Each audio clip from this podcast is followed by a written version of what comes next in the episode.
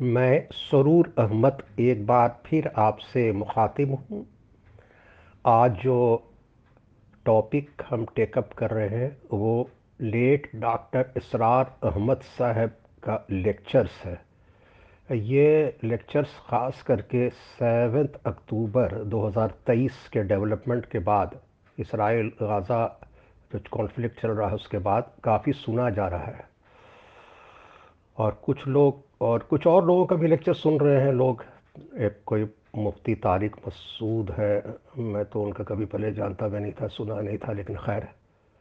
और मैं इसलिए इसको एक कुछ मुनाजराबाजी या कुछ इस तरह की गुफ्तु करने का ये नहीं है, कह के वो तो अब है नहीं दुनिया में। बात ये है कि एक एकेडमिक डिस्कशन होना चाहिए इन चीज़ों पर। और समझना चाहिए मॉडर्न वर्ल्ड को। और किस तरह से हम हिस्ट्री को पॉलिटिक्स को डिप्लोमेसी को कैसे लेते हैं और कैसे व्यू करते हैं। क्या उसी से हम समझ पाएँगे कि मेरे राइवल्स कौन है, मेरे फ्रेंड्स कौन हैं। हम स्वीपिंग जनरलाइजेशन नहीं करते हैं। और दुश्मन को दोस्त दोस्त को दुश्मन बनाने के कायल नहीं हैं।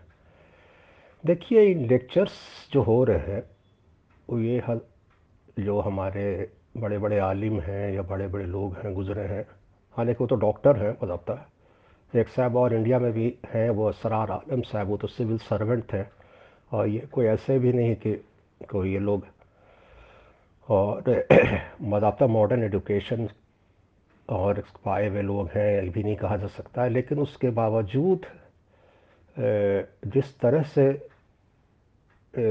चीज़ों को टेकअप करना चाहिए अनफॉर्चुनेटली ये लोग नहीं कर पा रहे हैं, इन्हें अपना नहीं कर पाए अब तो लेक्चर पुराना है। और हम उसी पुराने लेक्चर को सुन करके फर्दर कंफ्यूज हो रहे हैं।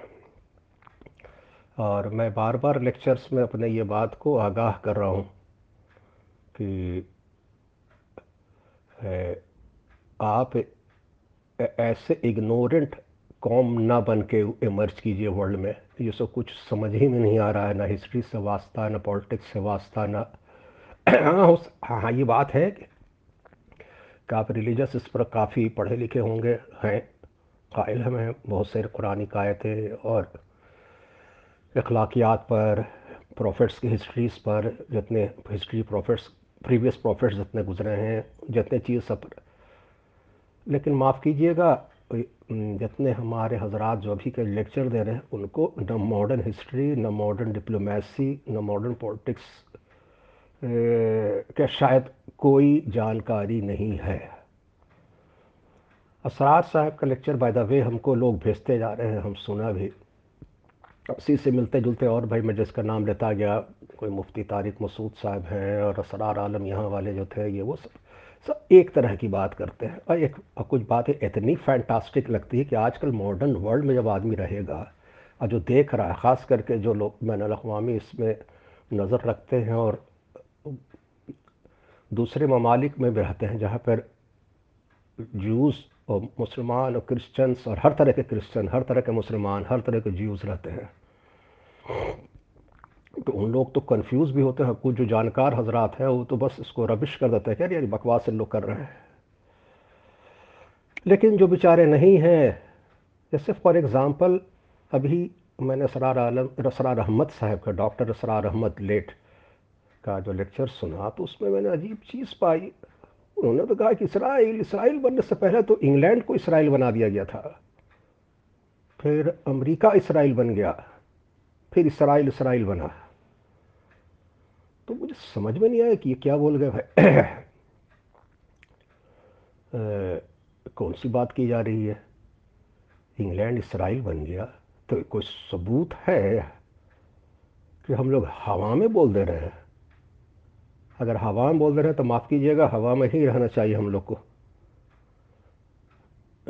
तुकबाजी की दुनिया ये नहीं है। सबसे ज़्यादा दौलत दुनिया में यहूदियों के पास है, पूरे दुनिया की दौलत जमा कर लिया। है मैंने दुनिया के सारे डेटा उठा के देख लिया। आजकल तो नेट की दुनिया है, देख लीजिए, आप भी देख लीजिए, हम गलत कर रहे हैं तो जो अवेलेबल है। और ऐसे भी आदमी जानता है कि भाई आँख बंद करके कि चले जाइए भाई, जितने ईरान से लेकर के मराकश तक जितने मुस्लिम ममालिक तेल से माला माल हैं और क्या याशी है, क्या ज़िंदगी है, कितनी दौलत है। अब तो उन लोग का इंग्लैंड, अमेरिका में इतना बड़ा बड़ा अरबों का इन्वेस्टमेंट है। मुसलमान ही ने भाई। क्या कहिए कि ना मुसलमान ना है? जैसे भी हों। आप, जब कॉम्पिटिटिव स्टडी होगी तो ऐसा ही नहीं होगी। देखिए डेटा कहता ये है, जो सारा डेटा है कि दुनिया की करीब करीब छप्पन परसेंट दौलत क्रिश्चियंस के पास है वर्ल्ड की है। अभी भी आप मार देख सकते हैं डेटा पर। चौंतीस परसेंट से करीब ऊपर ऐसे लोगों की है जो कि चाहे तो जिनका रिलीजन जैसे China, Japan, Korea south east Asia इस ममालिक के लोग हैं जो कि शिंटो, बुद्धिस्ट कन्फ्यूशन कन्फ्यूशस या इस इन, मैंने इन लोग के इस पर अमल करते हैं, मैंने कि फॉलोअर्स हैं, या फिर यो, वो लोग हैं जो कि अपना कोई रिलीजन नहीं है, या एथिस्ट जो मानते हैं। छप्पन परसेंट क्रिश्चियन चौंतीस परसेंट में ये हजरात, जो बता रहे हैं आपको। ये बहुत पावरफुल फोर्स ईस्ट एशिया का।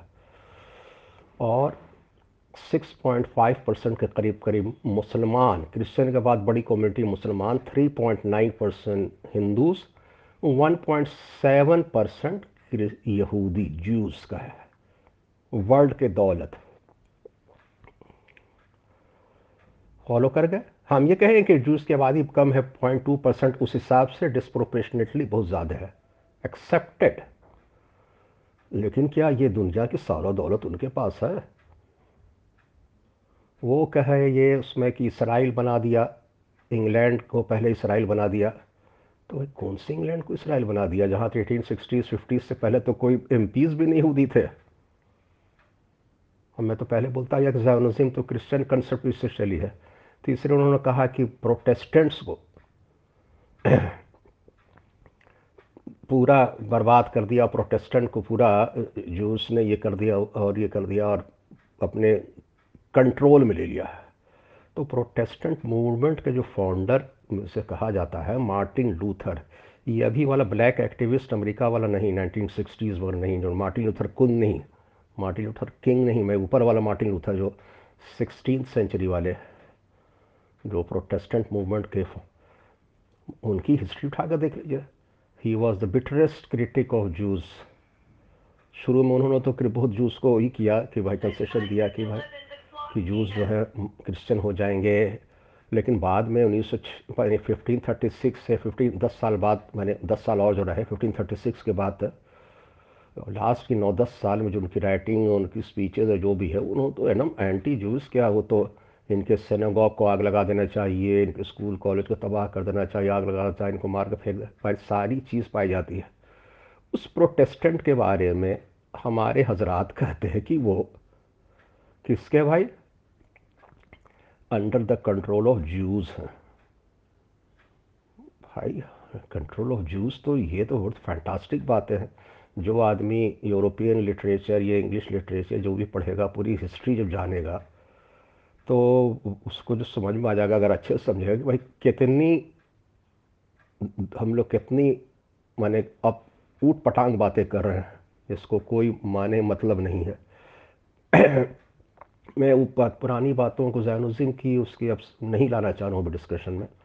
लेकिन फिर एक बात ये लाना चाहता हूँ, कुछ एग्जांपल्स और कि देखिए, इंग्लैंड का एक प्राइम मिनिस्टर था Benjamin Disraeli he was the only prime minister of England who was born as a Jew लेकिन वो कन्वर्ट टू क्रिश्चियनिटी हुआ।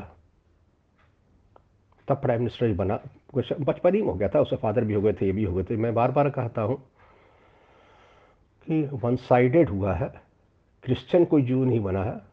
बनने का स्कोप भी नहीं है। वो तो एक नस्ल कहते हैं चोजन पीपल हैं दुनिया को चुने हुए लोग ही तो उनकी बर्बादी का नतीजा है। जूडाइज्म की ये सॉरी जूस के जो है। तो वो वो नतीजा उसका है। तो सारे के सारे क्रिश्चियन बने। एक बात और तो वो प्राइम मिनिस्टर बना बाद में, वरना ज्यू रहता तो बनता भी नहीं है। सकता उस वक्त तक अभी तक तो नहीं बना बना। और बन भी सकता है, बनेगा फ्यूचर बन भी सकता है, कोई हमसे इनकार नहीं करे। जब स्कॉटलैंड का पाकिस्तानी मुसलमान बन सकता है, इंग्लैंड का हिंदू ओरिजिन का आदमी बन सकता है, अमेरिका का ओबामा बन सकता है तो कोई भी बन सकता है। उसकी कोई बात नहीं है, सिंगापुर की प्रेसिडेंट कोई मुसलमान बन सकती है, फलाने जगह कुछ बन सकता है। आज की दुनिया दूसरे तरफ़ की है। वेस्ट इंडीज़ का आइलैंड है, उसमें बन रहा है। मुसलमान को कोई हिंदू तो कुछ कुछ तो उसमें कोई ये नहीं, किसी का ही थोड़ी ना है। लेकिन जू बन गया तो थोड़ा प्रॉब्लम हो जाएगा, लेकिन खैर, मैं बता रहा हूँ एक्सप्लेन करने के लिए। देखिए, और आप नज़दीक आते जाइए हिस्ट्री में तो पाएँगे कि एक साहब थे, एडविन मोन्टोगो मोन्टोगो को जानते भी होंगे। एडविन मोन्टोगो मोन्टोगो खेम्सफोर्ड यहाँ पर इंडिया में भी 19 उसमें रिफॉर्म वगैरह की बात हुई थी, जो यहाँ का वाइस। असल मोन्टोगो जो एडविन मोन्ट और मोन्टगो था मोन्टेगो वो जो था, वो सेक्रेटरी ऑफ़ स्टेट इंडिया, यानी इंग्लैंड के कैबिनेट में वो मिनिस्टर था, used to look after India 1917 से 1922 के बीच में। जब इंडिया में पूरा ये हो रहा था, अब सेकंड वर्ल्ड वार के फ़र्स्ट वर्ल्ड वार के बाद के पीरियड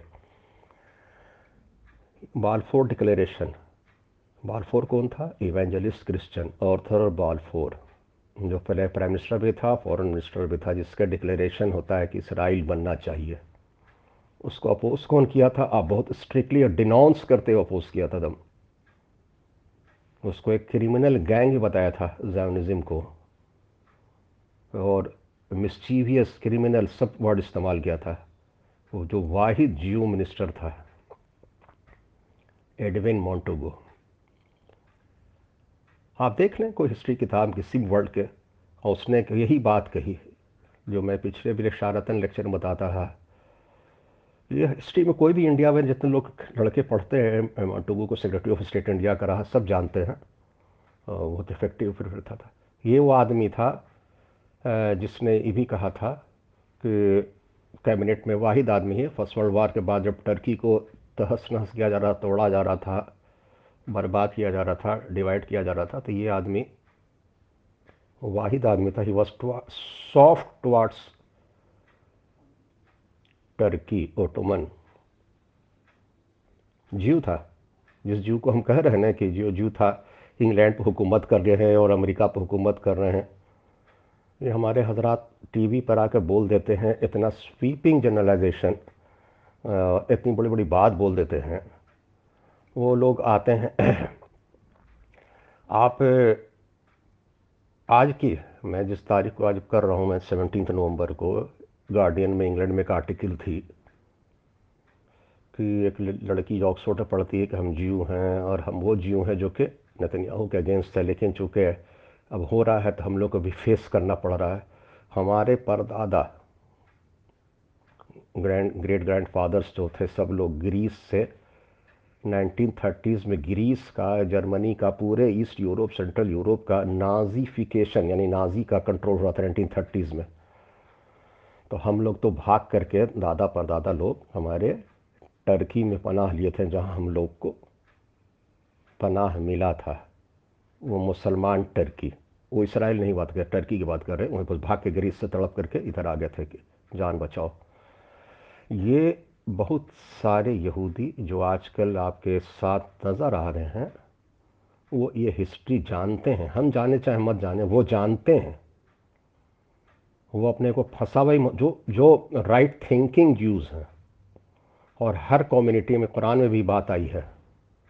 जब हम बोलते हैं तो हम लोग अपने जो, चूँकि जो लोग रिलीज़ मैं इसलिए कुरान का नाम ले रहा हूँ, मैंने कोट कर रहा हूँ, क्योंकि ये लोग सब रिलीजस हैं और रिलीजस स्क्रिप्चर को कोट करते हैं। तो मैं इसीलिए कोट कर रहा हूँ कि अहले किताब में जिस सबको जो तुम बोल देते हो किसी को, और अल्लाह अपना अपना हिसाब करेगा, हर आदमी का हिसाब करने का हम थोड़ी ना है। दूसरी बात यह है कि हमारे हजरात बहुत चीज़ को मिसकंस्ट्रू करते हैं, बहुत चीज़ को मिसअंडरस्टैंडिंग क्रिएट होता है। एक कुरान की आयत है, तुम अपने इस्लाम दुश्मनी में सबसे कट्टर जो हो पाओगे। I am not able to quote exact word लेकिन वो ये है कि किन को पाओगे? मुशरकिन को, यहूद, यहूदियों को, मुशरकिन को और अपने को सबसे करीब ईसाइयों को पाओगे। इस, आप देख लेंगे, मदनी इस सूर्य में है। और ये लोग को ये समझना चाहिए कि वर्ड यहूद आया है, मुशरक आया है। तो मुशरक तो सब है। मुशरक का कोई ये है क्या? मुसलमान भी शिरक कर रहा है, मुशरक में आएगा। और ये जान लें कि क्रिश्चियन जब कहा गया तो वहाँ पे ईसाई को कहा गया करीब पाओगे। लेकिन किस ईसाई की यहाँ पर बात की गई?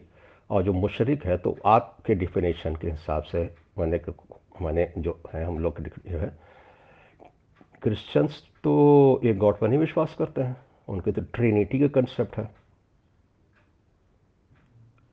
तो तो शेर करते हैं तो तो उसी इसमें शामिल हो जाते हैं। लेकिन फिर एक बात कही गई क्रिश्चियंस लेकिन ईसाइयों को तो देखिए बात को एक सर, थोड़ा समझ लेना चाहिए। जब नबी सल्लल्लाहु अलैहि वसल्लम से पहले जो पैगंबर आए थे, वो ईसा इस्लाम थे, जेसस क्राइस्ट। तो जेसस क्राइस्ट से लेकर नबी सल्लल्लाहु अलैहि वसल्लम तक इनके नबूत से पहले तक जो ईसाई जो ईसाई उनके सही तालीमात पर था। वो ट्रिनिटी और इस पर उस पर नहीं था जेसस क्राइस्ट के सही तालीमात पर जो था। तो वो इन डिफिनेशन के हिसाब से, इस्लामिक डिफिनेशन के हिसाब से वो उस वक्त का मुसलमान था। इसीलिए जब लोग गए थे नजाशी यानी यथोपिया के बादशाह के पास हज़रत जाफ़र गए और लोग गए, मैसेज मैसेज दिया तो उन्होंने कहा कि हाँ ये तो इस्लाम, माने कि ये तो माने कि इसमें कोई फ़र्क नहीं है हमारे इनके दावत में, नबी सल्लल्लाहु अलैहि वसल्लम की दावत में, प्रॉफिट मोहम्मद की दावत तो ये इस कंटेक्स में बात की जा रही है। ना कि वो ईसाइत जो कि पूरे दुनिया में ये करते रहे जिसको हम लोग मिस कोट करते चलते हैं। देखिए, ये किसी भी चीज़ का है, ना क्रिश्चियन, ना मुस्लिम, ना हिंदू, ना जू या ना बुद्धिस्ट, कोई भी किसी को स्वीपिंग जनरलाइजेशन करके और एक अजीब व गरीब कहानी गड़गड़ करके चीज़ को कहना, मैं बार बार बोल रहा हूँ कि क्रिश्चियन जब मैं बोल रहा हूँ तो क्रिश्चियन एज अ ग्रुप पूरा नहीं। मैं जो दुनिया में जो एक्सप्लॉयट किया गया, इस्तेमाल किया गया, वो Christianize western imperialist powers led by United States of America first England then USA France और डिफरेंट यूरोपियन ममालिक। ना के लैटिन अमेरिका के अफ्रीका के गरीब, जो साउथ अफ्रीका तो इतना कंडेम कर रहा है, बोलीविया जितने लैटिन अमेरिका कंट्री हैं, सब इसराइल को कंडेम कर रहे हैं। तो ये चीज़ों को और ये अभी चूँकि हम ये ही नहीं समझ पाए कि दुश्मन कौन है, वो तो कह रहे हैं कि सबसे अच्छे साइंटिफिक तरीके से। देखिए, गलती कैसे हुई, अब इस पर हम आ जाते हैं। ये हजरात कैसे ये बात बोल देते हैं? हजरात इसलिए बोल देते हैं कि इनकी स्टडी जो है, सब हजरात की they are well read person no doubt about it वो हमसे कहीं ज़्यादा समझे हुए होंगे, पढ़े हुए होंगे।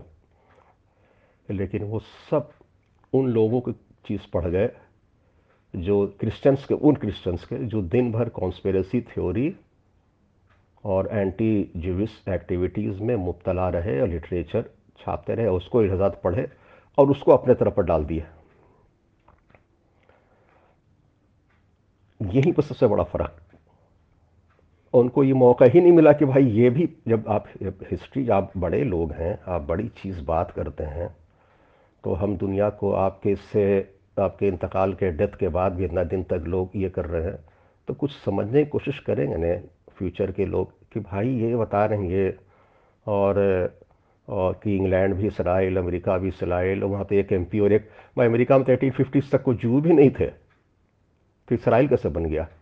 वो तो सब बात की चीज़ गए थे। एटीन एटीज़ वगैरह से समझिए कि ज़्यादा तादाद में गए, जो रशिया में उन पर एटी एटीज़ और नाइन्टीज़ में जब क्रैकडाउन हुआ, उसके बाद हिटलर के जो आया ज़माना, उसमें जूस कुछ, अमेरिका भागे, जिसमें आपके ये सब जितने नज़र आते हैं। देखिए, जू जो हैं हमारे तरह वो भी इंसान हैं, उसमें भी लोग हैं, क्रिश्चियन में भी लोग हैं। लेकिन उसको सिंगल आउट करना कि कौन आपको इंटरेस्ट में है, कौन नहीं है, ये समझदानी समझदानी को आपको डेवलप करना पड़ेगा। है ये कि भाई जितने ऐसे एलिमेंट्स थे जिनको, जो एक एलिमेंट था जो प्रमोट करता था, मैं बार बार बता रहा हूँ, एक एलिमेंट था वो डेड अगेंस्ट था। तो जो डेड अगेंस्ट था, जैसे एक है किताब छापी गई Protocols of the Elders of Zion कहा गया कि भाई ये किताब है दुनिया में सौ सालों में यहूदी जमा होते हैं उनका एक केवल एक ग्रुप है और ये करता है। मालूम हुआ कि ये तो मैं पीछे भी बता चुका हूँ कि ये तो उन्नीस सौ तीन चार में रशिया की गवर्नमेंट ने सेक्रेटली छपवाया था बंटवाया था। और उसको हम समझ रहे हैं कि, कि कुरान के आयत के बाद सबसे ऑथेंटिक चीज़ है। अरे भाई, अरे तो बकवास है। हमें ये कहीं मौका भी नहीं मिला पढ़ने का कि ये तो बकवास है, ये ऐसे दुनिया में कुछ चीज़ थोड़ी होती है कि न नेट था, न टेलीफोन था, न कुछ दुनिया में। उसको जो जैसे कॉन्स्पेरेसी थ्योरिस्ट हैं जरा हेनरी फोर्ड खूब बंटवाए थे इसको नाइनटीन ट्वेंटीज़ वगैरह में, पूरे दुनिया में बंटवाए कि यहूदियों के ख़िलाफ़ उनको, चूँकि उनको यहूदियों से परेशानी थी। और अभी तक कॉन्स्परेसी थ्योरी अभी तक चाहे वे इशारों कॉन्स्परेसी थ्योरी जो होती है, जो ना बोलते हैं लोग तो समझिए कि इशारा ज्यूस पर है। वो चाहे एलोन मस्क हो, चाहे डोनाल्ड ट्रंप हो, चाहे उनका दामाद कहने यहूदी हो। देखिए ओपन हैमर बहुत बड़ा साइंटिस्ट हुआ। कहते हैं कि यहूदी इतना बड़ा काम किया। अरे, यहूदी को इसलिए प्रमोट किया गया था कि नाजी को काटना था। उस वक्त तक उनको प्रमोट किया गया। तो जब वो नोबल प्राइज़ उसको नहीं मिला जब वहाँ का एटम बम का बनाने वाला है। कहा यह क्या कह रहे वही रिपब्लिकन जो है मै मैकार्थी एक सेनेटर था एकदम आउट एंड आउट मैंने एकदम राइटिस्ट उसने क्या कहा कि नहीं ये जीव जी, जीव नहीं ये कॉन्स्पिरेटर ये कम्युनिस्ट है ये है वो है। जो आदमी इनके लिए इतना बड़ा काम किया he died as a disgraced man जिसको कहिए कि उसको इग्नोर ये वो कुछ नहीं किया गया वर्ल्ड में उसको। ये शायद अभी फ़िल्म भी आई है तो पता चल गया होगा लोगों को कि अरे ये भी तो दुनिया में ये भी हो रहा है।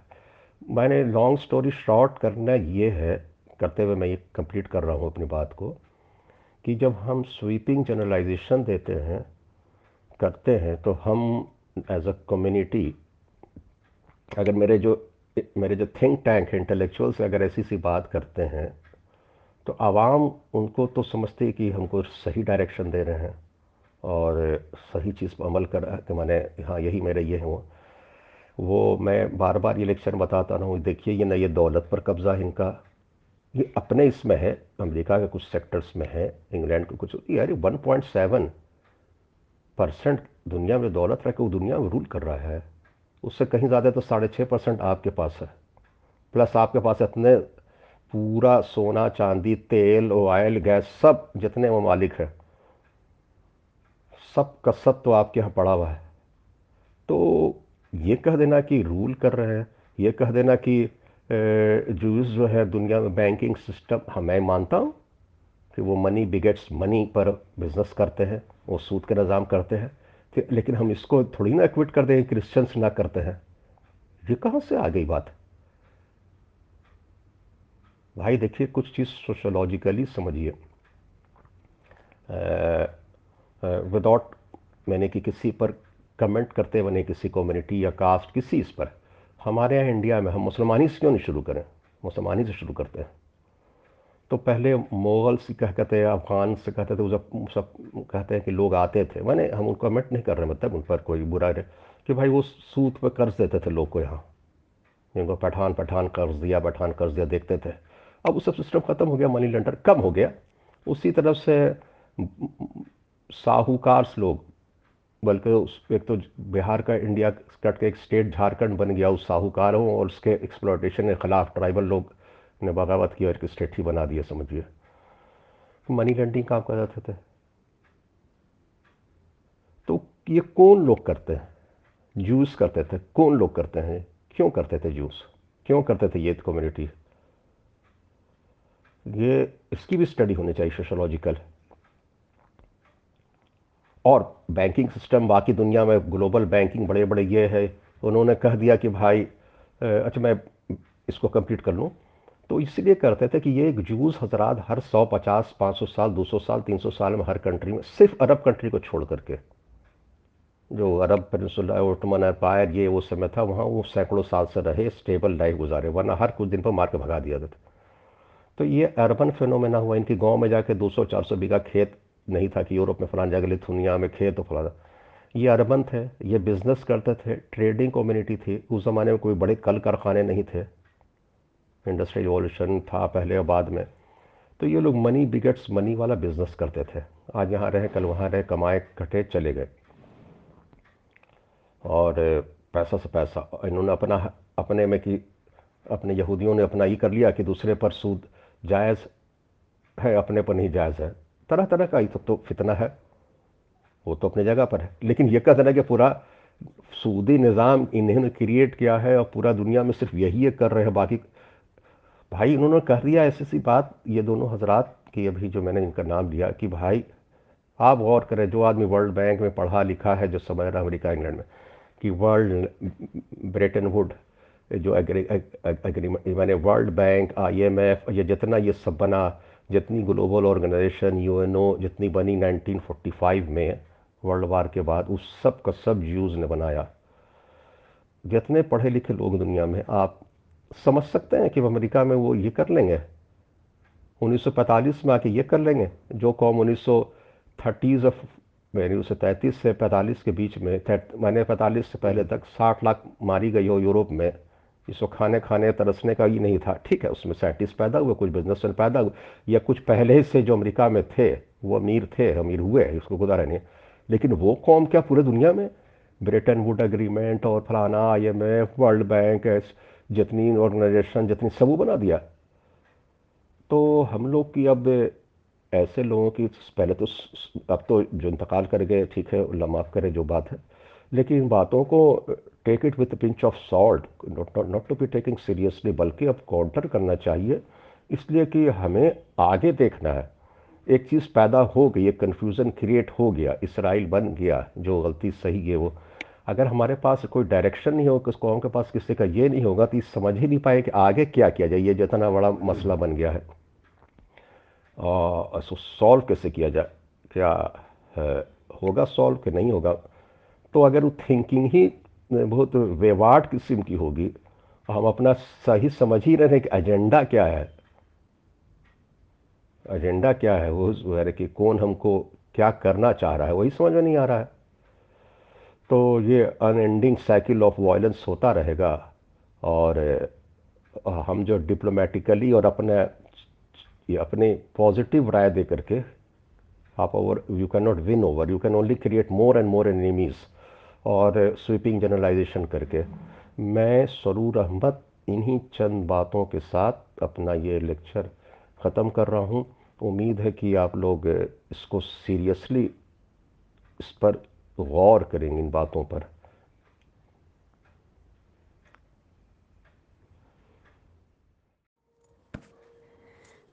अभी जो मैंने लेक्चर पेश किया, उसमें थोड़ा सा मैंने बोल दिया कि Elders Protocols of the Elders of Zion मैंने पढ़ा तक नहीं नहीं, मैं इसको पढ़ा हूँ और बिल्कुल अच्छे से पढ़ा हूँ असल है ये कि मेरे साथ आप सब शायद मालूम ही है कि विजन का प्रॉब्लम है तो हम तो स्पीच एक्सटेम्परे देते हैं ना, वो कुछ लिखा हुआ नहीं रहता है तो कभी कभार थोड़ा लगता है लोगों को इनकोहेरेंट हो जाता है यह स्लिप ऑफ़ टंग हो जाता है।